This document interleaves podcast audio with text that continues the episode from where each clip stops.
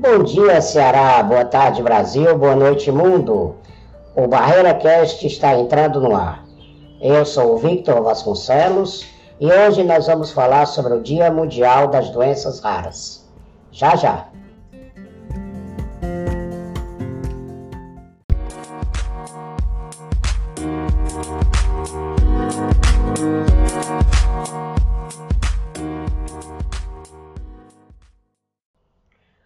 Olá pessoal, muito bom dia, boa tarde, boa noite.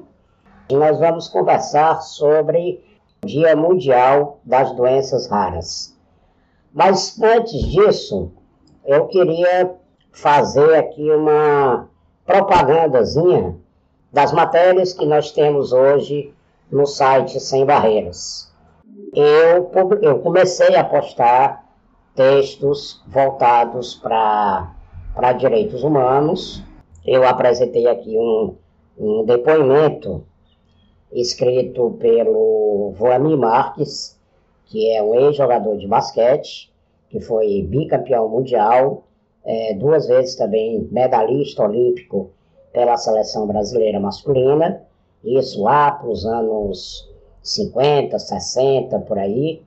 Né? Hoje ele já tem mais de 80 anos e ele fala da experiência que ele está vivendo nesse período de Covid-19. E ele, inclusive, faz uma, uma espécie de, de paralelo entre o que ele viveu, o que ele está vivendo agora, e o que ele viveu na época da Segunda Guerra Mundial.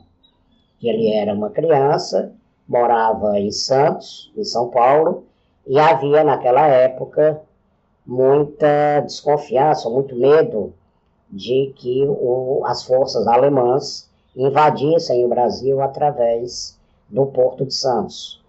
E aí as pessoas ficavam em casa, de janelas fechadas, portas trancadas, imaginando que a qualquer momento eles iriam, iriam dar de cara com os, com os soldados alemães entrando na cidade, caminhando pelas ruas e tal. E hoje ele faz essa comparação com o coronavírus.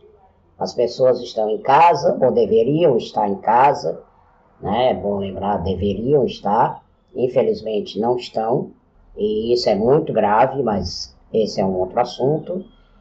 As pessoas estão em casa, fechadas, trancadas, é, com medo, não mais do, do exército alemão, mas sim de um, de um vírus.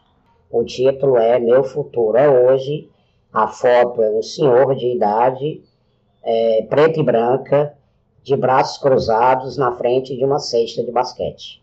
Uma outra matéria, também dentro dessa linha nova de, de abordagem do site, é uma matéria com a também jogadora de basquete, aí uma coincidência, a Alessandra, em que o título da matéria é Negra, Alta e Black Power a Alessandra foi salva pelo basquete. A Alessandra é uma ex-pivô da seleção feminina de, de basquete, da geração da Paula, da Hortência, da Janete. Ela é considerada uma das melhores pivôs da, da história do basquete brasileiro e é negra. E nesse, nesse texto, ela que jogou na Europa, jogou nos Estados Unidos, e ela fala do início da vida dela, é, da, da perda do pai, da perda da mãe, das várias casas de adoção por onde ela passou, de como ela sofreu preconceito, racismo, inclusive fora do Brasil.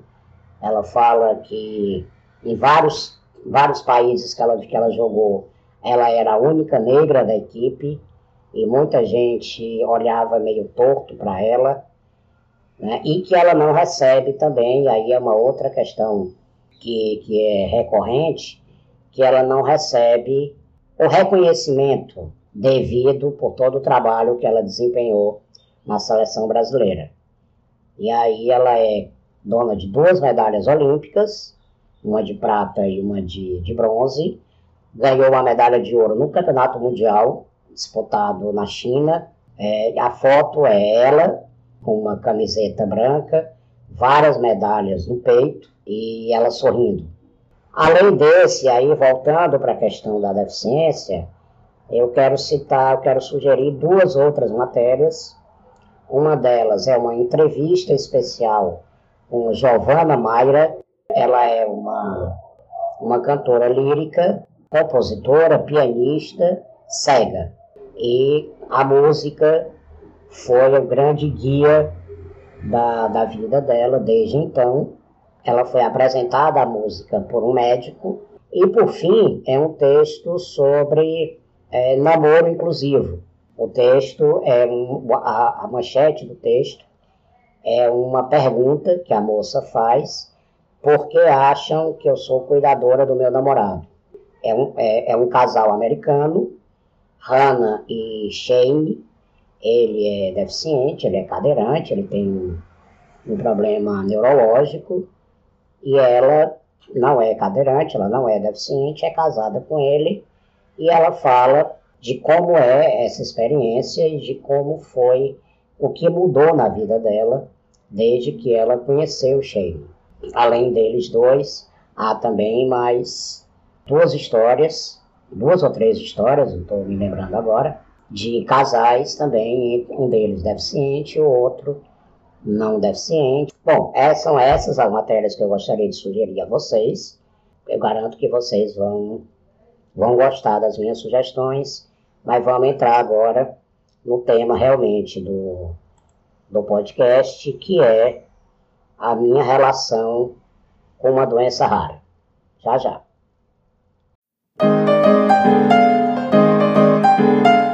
Você está assistindo ao Barreira Cast, o podcast do blog Sem Barreiras. Quer nos ajudar a continuar crescendo e produzindo conteúdo voltados para a pessoa com deficiência, acesse sembarreiras.jor.br barra anuncie e conheça nossa campanha de doação solidária ou faça sua doação pelo Pix. Nossa chave é apoio arroba sembarreiras.jor.br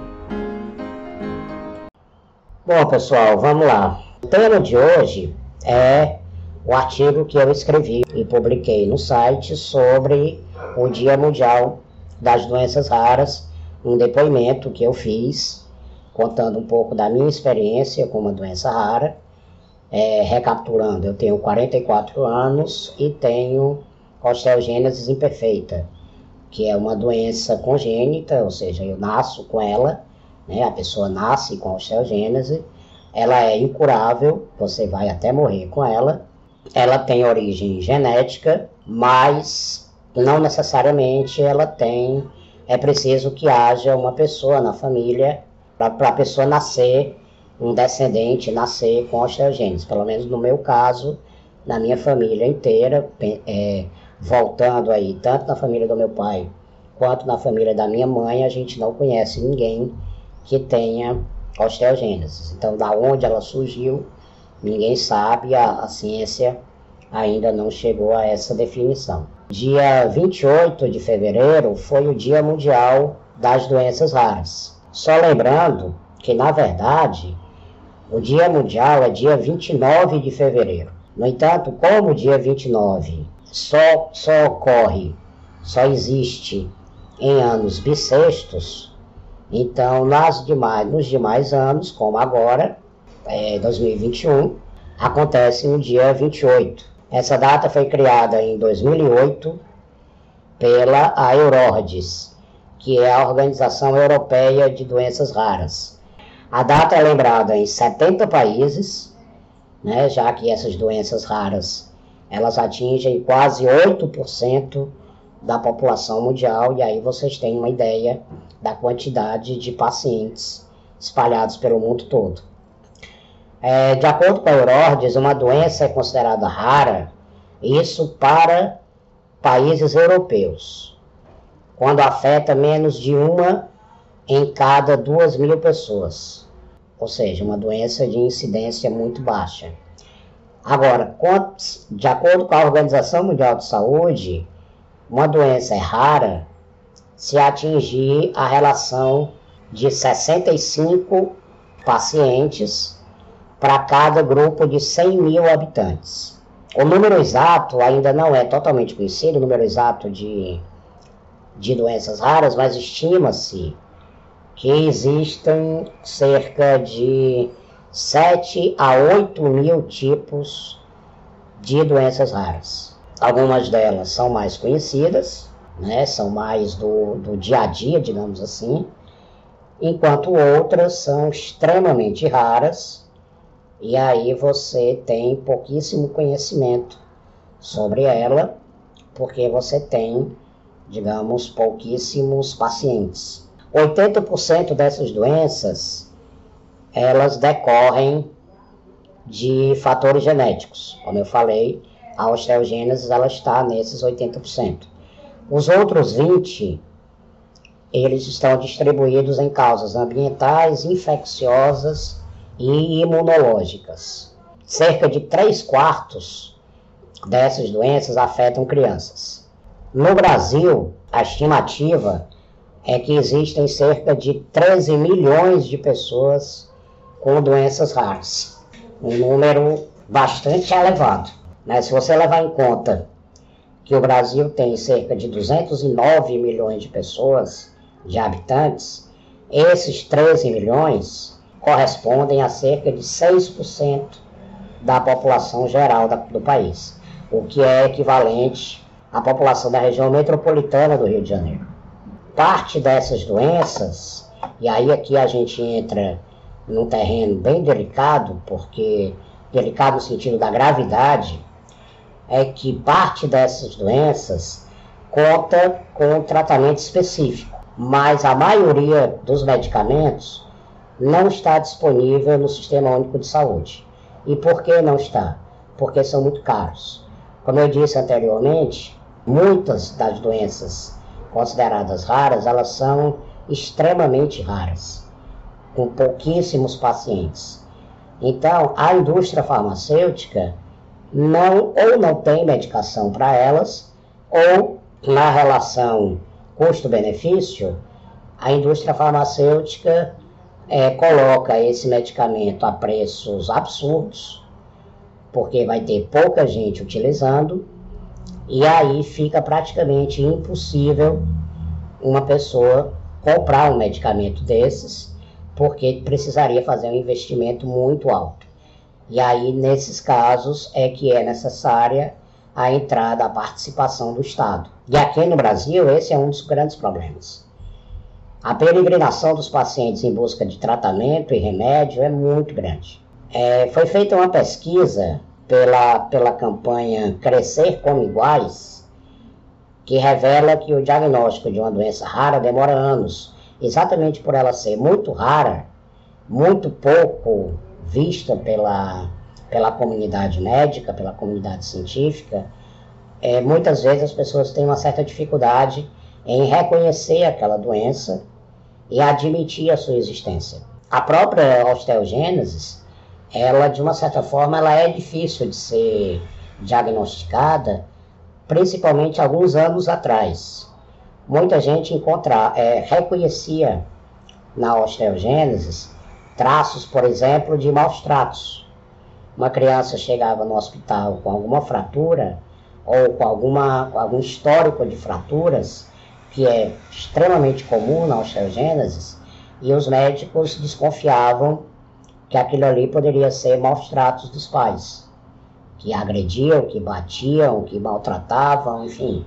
E aí não viam que aquilo era um traço de, da osteogênese. Isso é muito comum.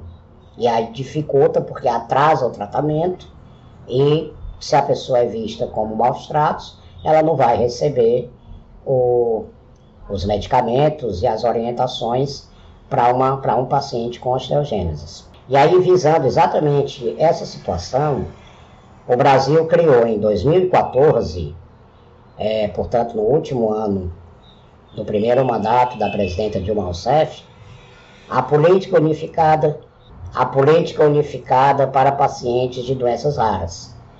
Essa política garante mais acesso aos hospitais e centros especializados e uma maior cobertura do SUS.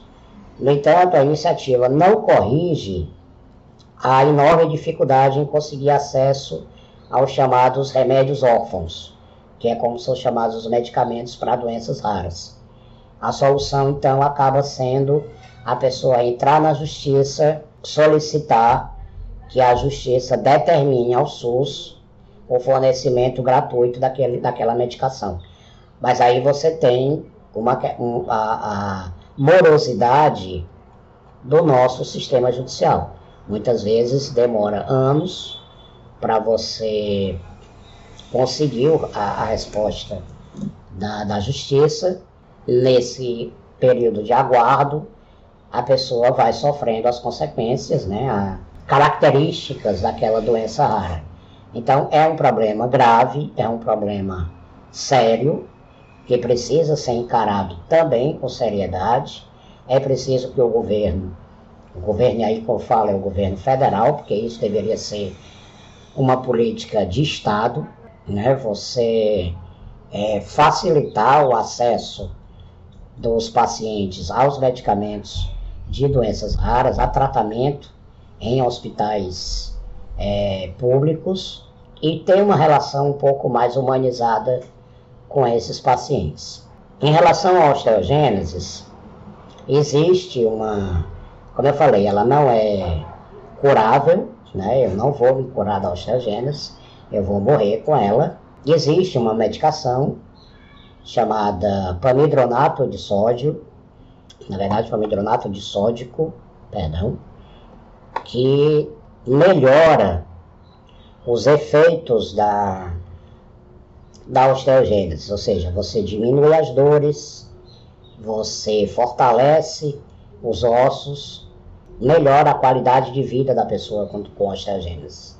Essa medicação veio a partir de outras doenças ósseas, como por exemplo a, a osteoporose, e aí a, medica, a, a comunidade científica começou a fazer testes em pacientes com osteogênesis e percebeu que havia uma, um retorno, que havia uma resposta positiva nesses pacientes. No entanto, o pamidronato ele é recomendável, recomendado apenas para pessoas até 18 anos. Por quê? Porque é um medicamento intravenoso. Então você precisa tomar na veia, é, cerca de duas a três vezes por ano, de acordo com a idade do paciente. Como eu disse, até 18 anos. É, nessa idade, imagina-se que há uma dificuldade um pouco maior, por exemplo, do, do, do paciente engolir cápsula. Criança, adolescente, enfim, tem mais dificuldade em engolir comprimido, engolir uma cápsula um pouco maior e tal. Então você utiliza a medicação intravenosa. A partir dos 18 anos, existe uma outra medicação chamada alendronato, que, que faz o mesmo, que tem o mesmo efeito. Melhora a, as dores, fortalece e, de, e melhora a qualidade de vida da pessoa. No meu caso específico, quando eu tinha 18 anos, portanto 26 anos atrás, é, não havia ainda o pamidronato. Então, os médicos jamais me, me orientaram a tomar essa medicação. E tampouco me orientaram também o alendronato. Mais uma vez, ele também não existia. Ele só foi existir há poucos anos atrás. Eu já tinha meus quase meus 30 anos e eu nunca tive um acompanhamento mais a miúde de médicos, né, de ortopedista, de geneticista, enfim. É, como meu pai é médico, então ele sempre foi o meu médico para qualquer situação. E ele é dermatologista, então não é exatamente um médico de osso. Eu nunca tomei medicação nenhuma. Além da medicação, existe também uma orientação com pacientes de osteogênese para fazer fisioterapia e fazer natação. Eu cheguei a fazer natação quando eu era criança, é, não em aula, não em uma coisa frequente.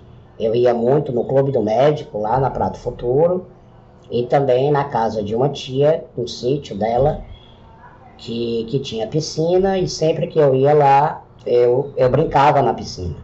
Eu colocava aquelas boias de braço e entrava na água e ficava lá brincando por um tempo. O problema é que eu não era tão ágil dentro da água. Ou seja, não me movimentava com muita facilidade, não me movimentava com muita velocidade também. E aí o que, que acontecia? Como a água não era climatizada, eu sentia muito frio. Eu chegava a ficar todo roxo e tremendo todo. E além disso, as outras pessoas que estavam na água, quando elas se mexiam, formavam aquelas ondas e essas ondas acabavam me jogando para lá e para cá e eu nunca conseguia fazer o que eu queria. Então era uma coisa extremamente estressante, desagradável mesmo você ficar sendo jogado para lá e para cá. É, um belo dia eu estava numa. Aí sim eu estava numa, numa piscina de uma de uma clínica daqui, não clínica exatamente, mas uma casa de natação, né, de uma escola de natação. A pessoa foi querer me ajudar e me deu um empurrãozinho para que eu pudesse nadar. Nesse empurrãozinho eu perdi o equilíbrio, eu já estava dentro d'água e acabei quebrando o braço.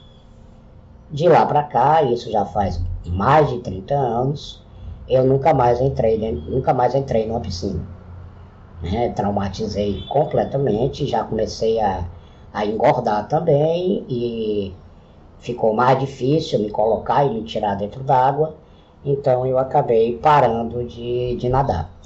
E com relação à fisioterapia, também eu nunca fiz. Quando eu nasci, para vocês terem uma ideia, os médicos que conheciam pouquíssimo de osteogênesis, vamos lembrar que em 1977 o conhecimento mundial da osteogênese era pífio. As primeiras definições ou as primeiras é, subdivisões da, da osteogênese só vieram a público em 79, com um médico australiano. Então, em 77, aqui em Fortaleza, a gente estava absolutamente na periferia da ciência mundial em relação à osteogênese.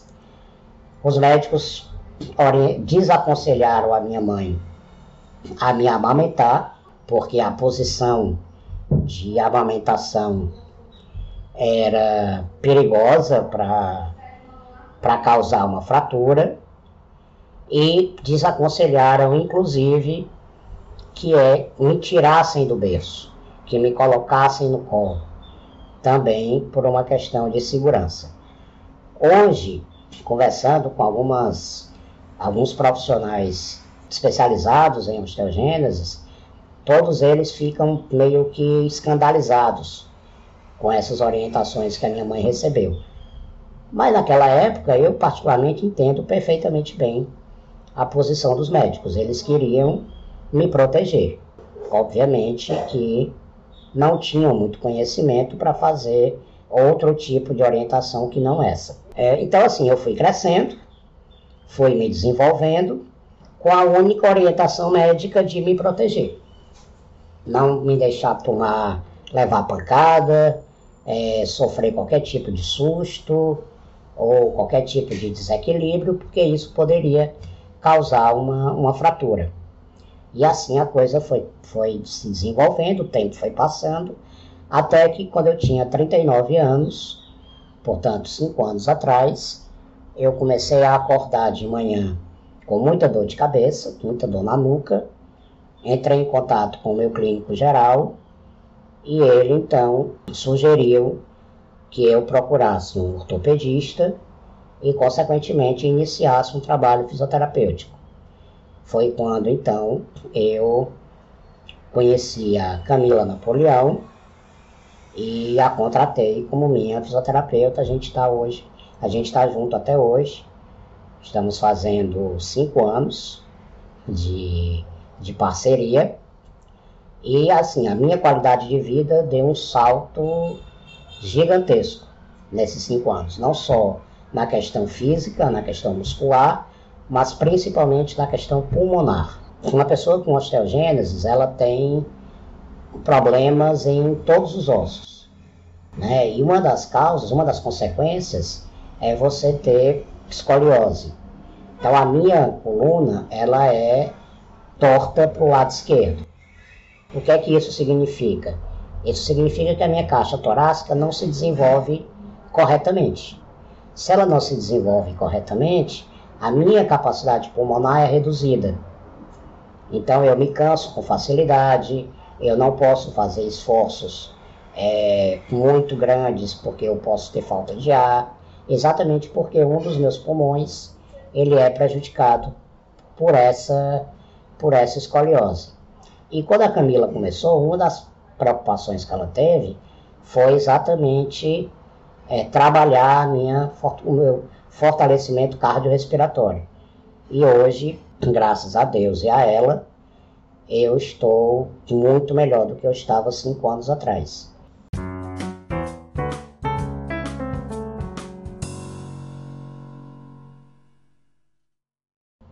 Então, assim, pessoal, a minha relação com ter uma doença rara, o que é que eu posso dizer sobre isso?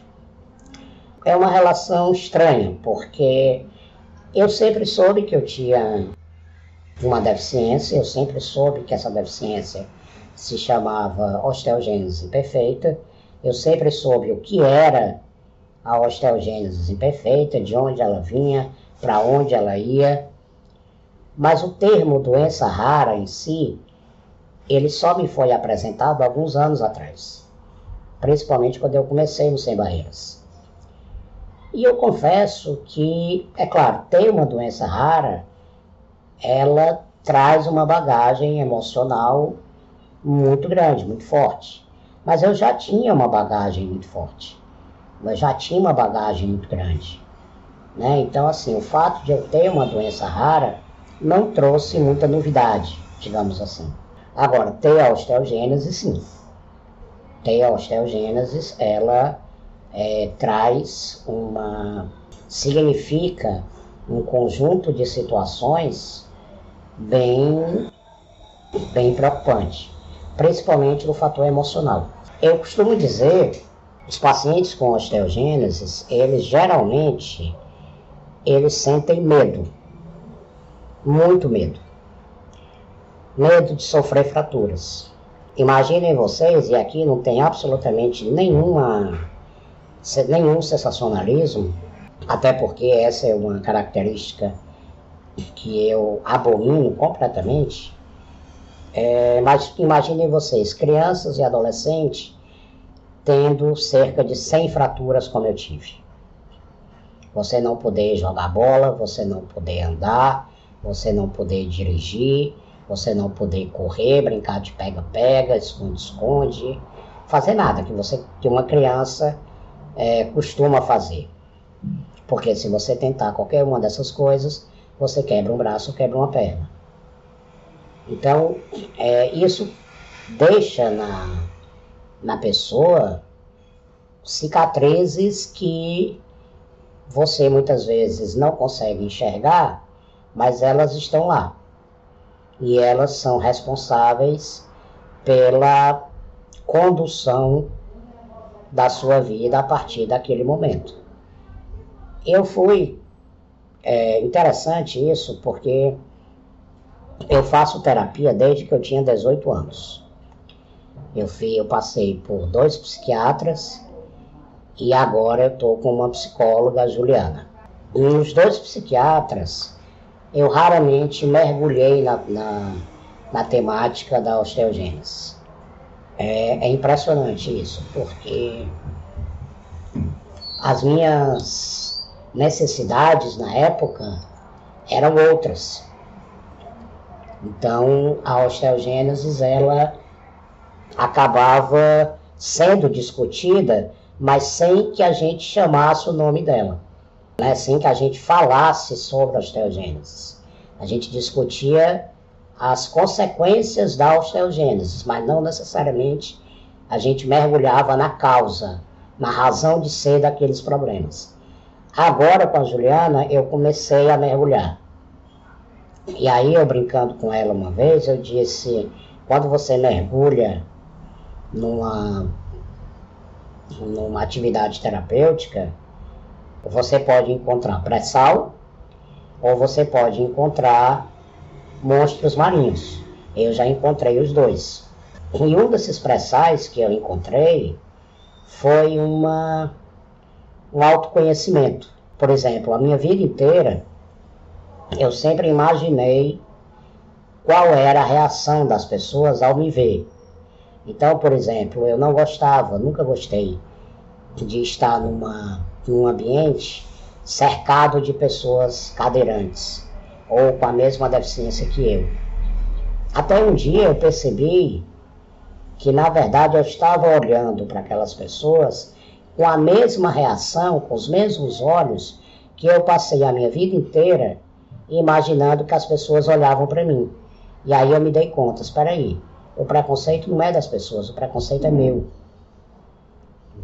Então, esse tipo, esse pré-sal, como eu chamo, ele foi descoberto nessas últimas, nas minhas sessões de terapia com a Juliana, que já faz aí o que? Três anos. São as, as cicatrizes que eu citei há pouco tempo, que a gente não sabia, que eu não sabia que existiam, mas que estavam aqui na minha, no meu subconsciente. E essas cicatrizes foram, foram deixadas pela osteogênese. É complicado você conviver 24 horas por dia com um ente que você não tem como se livrar e que você sabe que se você vacilar, ele, ele vai te machucar. Mas você tem que aprender a lidar com ele. Porque, como eu disse, ele não vai embora. Ele vai ficar aqui. Então, teve um período que eu dizia que a osteogênese era minha inimiga porque eu, ela me dava medo, ela quebrava meu braço, minha perna, ela não me deixava andar, ela não me deixava dirigir, ela não me deixava jogar futebol. Hoje eu já vejo que na verdade ela não pode ser minha inimiga. Ok, ela me fez, ela me deu tudo isso, ela tirou tudo isso. Mas ao mesmo tempo, ela me deu, por exemplo, esse espaço. Aqui do Barreira Cast, ela me deu o Sem Barreiras, ela me deu os amigos o site que o Sem Barreiras me proporcionou a, a, a conhecer. E ela é a responsável por toda a minha, o meu caráter, toda a minha personalidade, toda a minha visão de mundo. Tudo isso eu, eu, eu obtive graças à minha deficiência. Se eu não fosse deficiente, eu seria outra pessoa. Eu não sei, eu não sei qual seria, quais seriam as minhas características. Então, assim, a minha relação com a osteogênese, ela sempre foi difícil. Como eu acredito que seja a relação de qualquer paciente com qualquer deficiência. Não é fácil. Não é fácil você estar numa, num shopping, num restaurante, em qualquer outro lugar, e você ver as pessoas olhando para você e cochichando. Não é fácil você estar em um ambiente ou a pessoa chegar e perguntar se você sabe falar quando você já é jornalista, formado há mais de 20 anos, isso irrita a gente. Irrita a gente estar no local, a pessoa passar a mão na nossa cabeça e dizer que Jesus me ama muito e ela nunca me viu na vida. Essa forma protecionista ou essa forma pesarosa que, que as pessoas têm com, com, com os deficientes é revoltante sabe? É muito revoltante. A gente não quer isso, a gente não quer ter provocar compaixão. A gente quer que as pessoas olhem para nós de uma maneira mais igualitária possível. É claro que a gente é diferente, porque eu estou numa cadeira de rodas, eu sou pequeno, eu tenho algumas deformidades, mas fora isso, eu sou um jornalista, filho da Melânia, do Gerardo, irmão dos meus irmãos, e por aí vai torcedor do Vasco, torcedor do Fortaleza, como qualquer outra pessoa. Como diz aquela música, eu sou gente como a gente. E essa foi uma lição que eu tive de aprender na marra. Portanto, quando chega nessa, no dia da, da, das doenças raras, essa é a reflexão que eu faço. Não é fácil ter uma doença rara no Brasil, num país que não foi feito para quem é diferente. E quando eu digo diferente, eu não me refiro apenas aos deficientes, eu me refiro aos idosos, eu me refiro aos obesos, eu me refiro, por incrível que pareça, às mulheres, porque também não é fácil ser mulher nesse país. Não é fácil ser negro, não é fácil ser homossexual, tá? Então esse é um momento que muita gente diz, ah, é uma, uma data de luta, uma data de, de, de comemoração. Não, é uma data de reflexão. É uma data para nós provocarmos a reflexão na sociedade. Que tipo de sociedade nós temos? Que tipo de sociedade nós queremos construir? Nós estamos satisfeitos com esse tipo de sociedade? Eu não estou. Mas é nessas datas que a gente tem que parar, respirar fundo e fazer essas perguntas. É essa sociedade que nós queremos? Se for, maravilha, aplaude, segue a vida. Se não for, vamos buscar uma maneira de mudar. Então, era essa mensagem que eu queria passar para vocês e dizer que não é, de novo, não é fácil ter uma doença rara, mas também não é o fim do mundo. Nós podemos trabalhar, estudar, nos casar, podemos ter uma vida plena, uma vida feliz, realizar nossos sonhos e seguir em frente. Com dificuldades? Sim, com dificuldades mas a vida também nos ensina a ter força, nos ensina a ter coragem. E é isso que eu queria deixar aqui para vocês, tá bom? É isso aí, a gente volta já já. Abraço. Escreva para barreiracast.sembarreiras.jor.br e dê sua opinião, deixe sua sugestão de pauta, faça suas perguntas ou se informe sobre as maneiras de nos ajudar. Bom, pessoal, agora nesse, aqui no nosso encerramento, gostaria de agradecer a audiência mais uma vez, pedir a vocês realmente que reflitam aquilo que eu falei no bloco anterior e reforçar o convite para vocês acessarem o nosso site www.sembarreiras.jor.br as nossas redes sociais, Sem Barreiras 77, no Instagram, no, no Twitter e no Facebook. No YouTube é o blog Sem Barreiras. Vão lá, visitem as nossas redes, se inscrevam nelas, é, divulguem esse, esse podcast, apresentem para as pessoas, principalmente porque esse tema eu vejo como muito importante essa semana a gente também normaliza os capítulos do livro Alienista. Vão entrar dois capítulos, um na quarta-feira e outro na sexta-feira. Na próxima semana a gente está de volta. Muito obrigado pela audiência. Acessibilidade e cidadania andam juntas sempre. Um grande abraço, uma boa semana a todos. Tchau, tchau.